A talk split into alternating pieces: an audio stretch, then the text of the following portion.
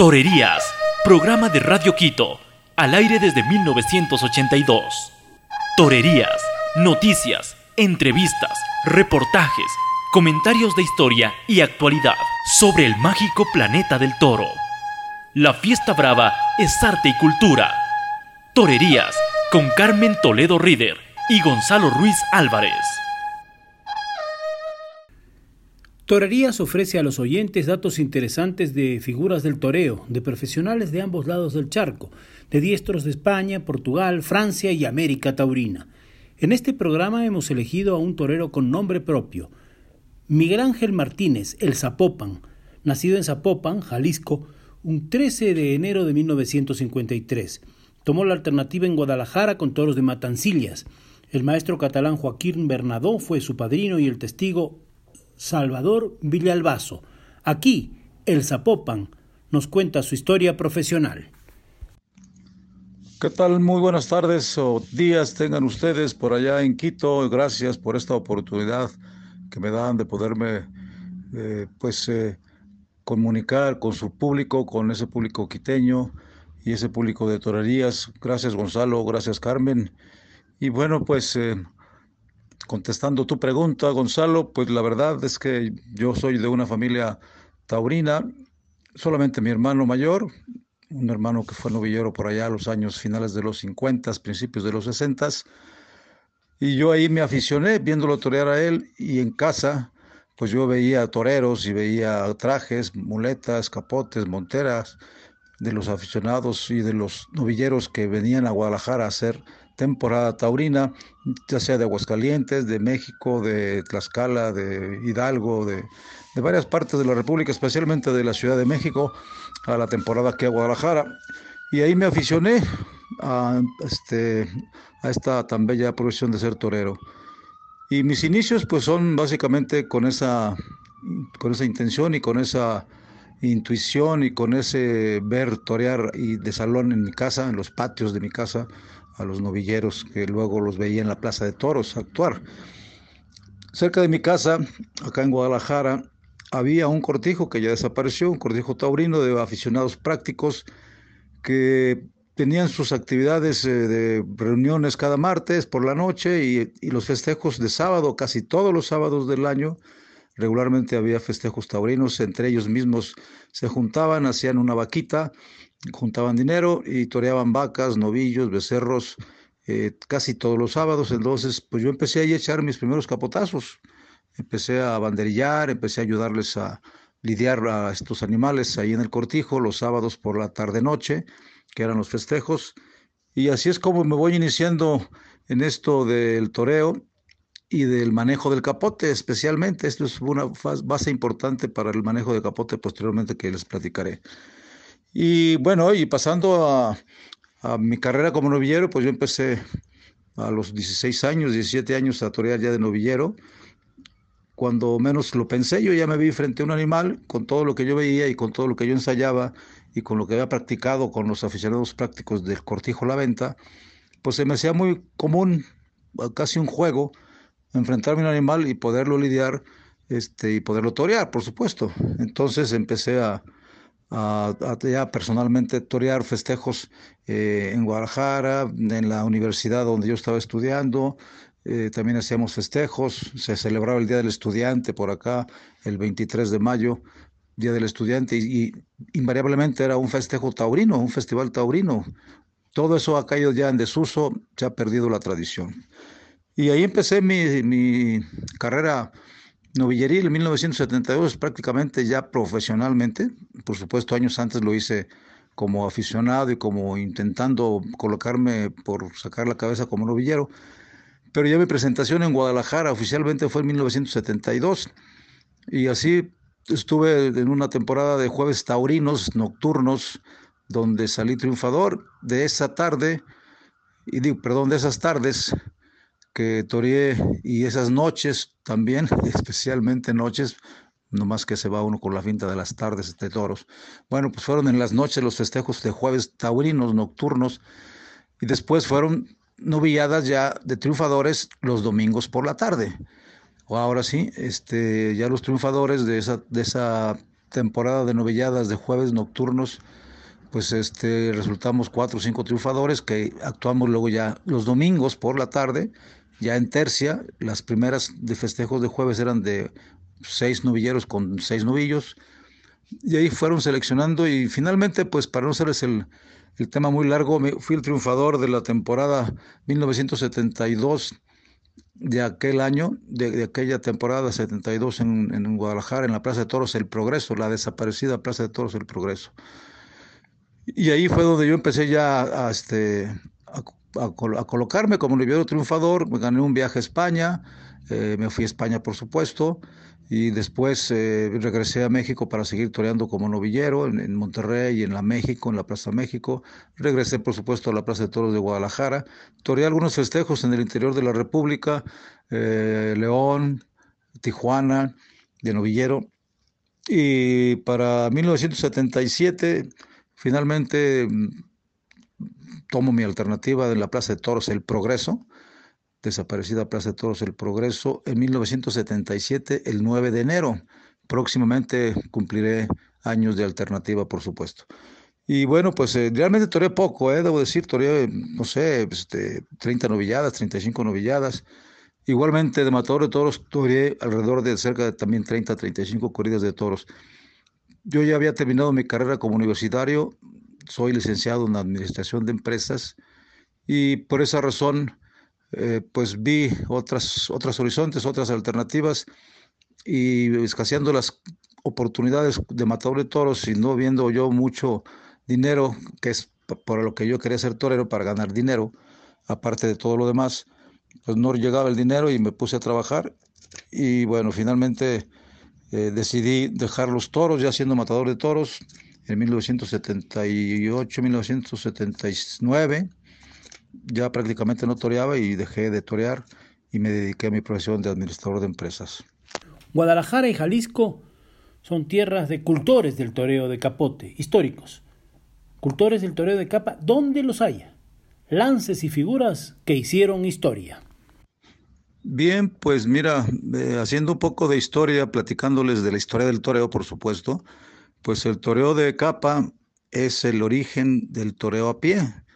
Ustedes han de saber que después del alanceo de toros para 1700 y, y tantos, pues ya se prohibieron o se dejaron de alancear toros por petición de Felipe V, un rey que llegó desde Francia a reinar en España. Y fue así como desapareció el toreo caballeresco, el toreo de alanceo de, de toros desde el caballo y se, se, apoya mucho el surgimiento del, de la corriente popular ya entonces del toreo a pie. Y surgen los primeros toreros, los Romero, los Cúchares, los eh, Costillares, en fin, todos estos toreros que son parte de la historia importante del toreo a pie. Entonces así surge el toreo a pie, surge con el capote, posteriormente, después de algunos años, se inventa la muleta, para darle muerte al toro, eh, cosa que fue perfeccionándose cada vez más. Y entonces se crearon muchas suertes del toreo con el capote, y es el capote la razón de ser del, del toreo a pie, como vuelvo a repetirte. Y la verdad que ya para 1960 se han inventado muchísimos quites, pero siempre regularmente, siempre vemos chicuelinas, gaoneras, y no pasamos de ahí, tafalleras, y cuando se hace una suerte distinta, la gente incluso no sabe ni cómo se llama, los comentaristas mismos, algunos no conocen las suertes del toro de capa en su generalidad, por supuesto, y bueno, para esa, por esa razón es que se hicieron eh, un libro que luego ya les platicaré. Pero en fin, el toro de capa, pues ciertamente los toros de Guadalajara, los toros de Jalisco, este, Jalisco es un estado de la República Mexicana y su capital es Guadalajara. Y tanto en Jalisco como en Guadalajara han surgido toreros muy grandes de toro de capa. Por alguna razón genética del ADN taurino que tenemos los toreros jaliscienses y tapatíos especialmente, pues surge el toro de capa como el maestro Pepe Ortiz, como Eliseo Gómez el Charro, como Humberto Flores, que es del estado de Jalisco, y de un servidor, Miguel Ángel Martínez Zapopan. Y Victoria de Capa, pues fue creciendo en conocimientos desde muy joven. En este cortijo de la venta que les mencionaba, se entrenaban los martes por la noche y los sábados y los domingos por la mañana. Y algunas veces los domingos por la mañana, los animales que el sábado anterior no habían sido muertos a espada por los aficionados prácticos, pues les dábamos otra pasadita nosotros en las mañanas de los domingos. Y pues ahí fue surgiendo el conocimiento de las suertes. tuve un maestro, Rafael Muñoz Rafaelillo, que era horticista de Hueso Colorado y que además escribía en un periódico aquí de la localidad con el que pude aprender y conocer las suertes del toreo con el capote de Pepe Ortiz, desde las altilleras, las fregolinas, todas las suertes que eh, hay en, el toro de capa, yo les, ya, las conocía, ya las sabía ejecutar y las sabía y las dominaba perfectamente a los 14 años, 15 años. Entonces el toro de capa para mí pues fue prácticamente mi conocimiento de la ejecutoria taurina primera. Antes que la muleta, mi toreo de capa era prácticamente lo que yo hacía todos los días y lo que hacía todos los sábados en los festejos del Cortijo La Venta. Y por supuesto, pues eh, los toreros mexicanos y galicienses, como yo te lo mencioné, somos creadores de muchas suertes del toro de capa que han quedado en el toreo del mundo. Entonces, pues eso es importante para nosotros y yo creo que esa parte de, interesante de nuestra historia, pues la asumimos como una responsabilidad y la proponemos como toreo espectacular, el toreo de capa. Nuestro entrevistado es autor de un libro muy preciado para los aficionados del planeta de Tauro. Con el fotógrafo Oscar Ruiz Esparza, el Zapopan publicó Alas de Mariposa, las suertes del toreo explicadas y retratadas en decenas de fotografías algo que es todo un tesoro con acopio de la tauromaquia. También tienen un CD para verlo en video. Pero nuestro personaje de hoy ha sonado en los últimos años por la zapopina, el lance aquel que volvió al uso popular con Julián López el Juli, rebautizada como Lopecina. El Zapopan nos cuenta de las suertes de capa que ingenió, inventó y puso en escena, allá donde pesan más las cosas, en la cara del toro. Ciertamente tengo más suertes que la conocida Zapopina.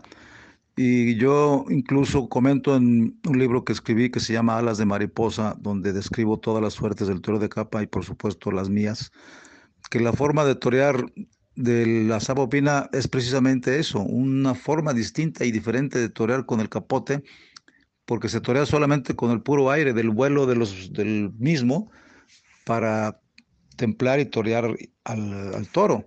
Entonces es una forma de torear más que un lance, porque además deben de saber que existen varias formas de ejecutar la sabopina. La sabopina de recorte, que es la más común, y la sabopina doble cambio, que son las que ustedes conocen seguramente, y solamente esas. Pero hay sabopinas afaroladas de pie, de rodillas, hay sabopinas encunadas para dejar al toro al caballo o para hacer un remate muy torero, y las que puedan surgir después, ¿no? Entonces es una forma de torear y surge de lo que a veces surgen las cosas maravillosas, de una simpleza. El estar sacudiendo el capoblarlo y, y terminar con el entrenamiento cotidiano que yo tenía por acá en mis épocas de novillero, eh, surge esta suerte. Surge la suerte porque al sacudir el capote, mi hermano que estaba a la distancia viéndome sacudir el capote para retirarnos de la plaza, dice, oye, en este momento que sacudiste el capote, creo que por ahí surge alguna cosa, algún lance. Y entonces mm, no le di mucha importancia en ese momento, pero me quedó la idea en la cabeza y al día siguiente empecé a buscar la forma de cómo sí buscar un lance por ese medio, que era complicado porque no era tan fácil entender torear con simple vuelo del capote al, ondularse este con el movimiento que se hace al sacudirlo. Pero pues así surgió, también ensayándolo, por supuesto, hay que ensayarlo primero, después con una becerra, después ya después un novillo y posteriormente los toros también, ¿no? Entonces así surge la sabopina y ya las variantes pues fueron cuando se está dominando ya la suerte de la sabopina, empiezan a surgir la doble cambio, las afaroladas, la encunada y en fin, así es como surge, pero también debo decir que tuve un maestro eh, llamado Guillermo Martínez el Pilón, que era muy buen maestro, muy buen este, eh, orientador, más que torero, porque él no toreó nunca, simplemente conoció muchos toreros, fue apoderado de toreros y eh, llegó aquí a Guadalajara de México y entonces este, con él ensayábamos dos horas diarias prácticamente o tres y a veces los ensayos eran de puro capote, sin repetir un lance, sin repetir un quite, este, y cuando se repetía se hacía hasta el cansancio, haríamos, hacíamos eh, tandas de 50 verónicas rematadas por supuesto con cinco medias, diferentes formas de, rematarlo con las medias, invertidas, este, encunándose, a pies juntos, despatarrado, con rodilla en tierra, pero invariablemente eran tandas de 50 verónicas sin parar, para ir perfeccionando y dominando el capote. Igual lo mismo con las chicuelinas y lo mismo con las gaoneras y lo mismo con las fregolinas y lo mismo con el quite de oro y lo mismo con la aragonés y lo mismo con las zapatillas. En fin, todos los quites a veces los tenemos que repetir una cantidad increíble de veces hasta encontrar el punto exacto donde estaba el secreto de ejecutarlo perfectamente en el toreo de salón. Nos decía don Guillermo Martínez el pilón, que así le apodaban, Dice, de estas 50 Verónicas que pegaron ahorita, si les pegan dos al toro, ya están del otro lado. Ya olvídense, aunque se les vaya vivo, la gente no se le, no se le va a olvidar esas dos Verónicas. Entonces nos esmerábamos en perfeccionarle el lance a la Verónica. Y luego cuando lo hacíamos sin repetir un lance, pues teníamos que sacar de la cabeza alguna creatividad, alguna locura, alguna tontera, que regularmente algunas surgieron como, como quites interesantes. De ahí surgió la generala.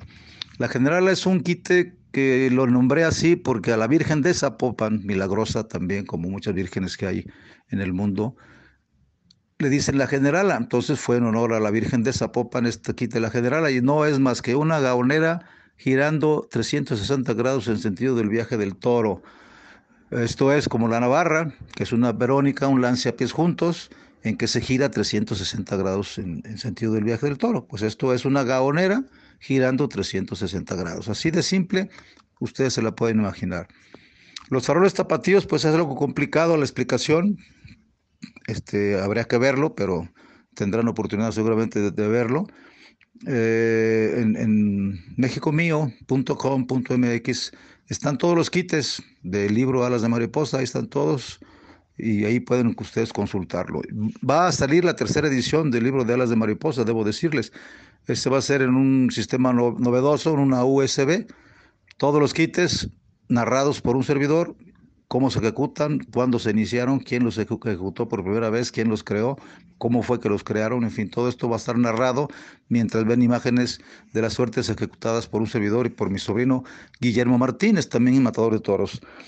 Y así surge entonces los faroles tapatíos, que es una derivación prácticamente de la zapopina también, que se torea con los vuelos del capote. Toda suerte que se ejecuta por encima de la cabeza se llama farol, sea con la muleta o sea con el capote, se llama farol. Entonces esta suerte es con el capote que se pasa por encima de la cabeza y se torea de esa forma y se llama farol. Bueno, eh, luego está la Monarca, que también es eh, en homenaje a la mariposa monarca que tiene su santuario aquí en un estado muy cercano de Jalisco, que es el estado de Michoacán, que viaja distancias increíbles la mariposa monarca para establecer sus nidos. Y bueno, pues de ahí nació también el kit de los monarcas, que es una, un galleo con el capote sobre los hombros. También lo pueden ver en mexicomio.com.mx. Bien, pues esos son los lances de mi creación. Y seguramente sí surgieron muchos que ustedes podrán conocer la historia de los lances de toreo con el capote, los quites existentes, los remates y las suertes de recibo en Alas de Mariposa, el libro que también incluso lo pueden checar ustedes en la página de la fundación, es fcth.com.mx, no, .mx, que es la fundación que está publicando libros que tiene su sede aquí en Guadalajara. El maestro Oscar Ruiz Esparza es el que lleva el control de, y el manejo de esta página. Es la FCTH, fundación.mx. Ahí lo pueden ustedes encontrar. Ya les enviaré por este medio también, Gonzalo, Carmen, les enviaré eh, el enlace y el, el, link para que puedan entrar.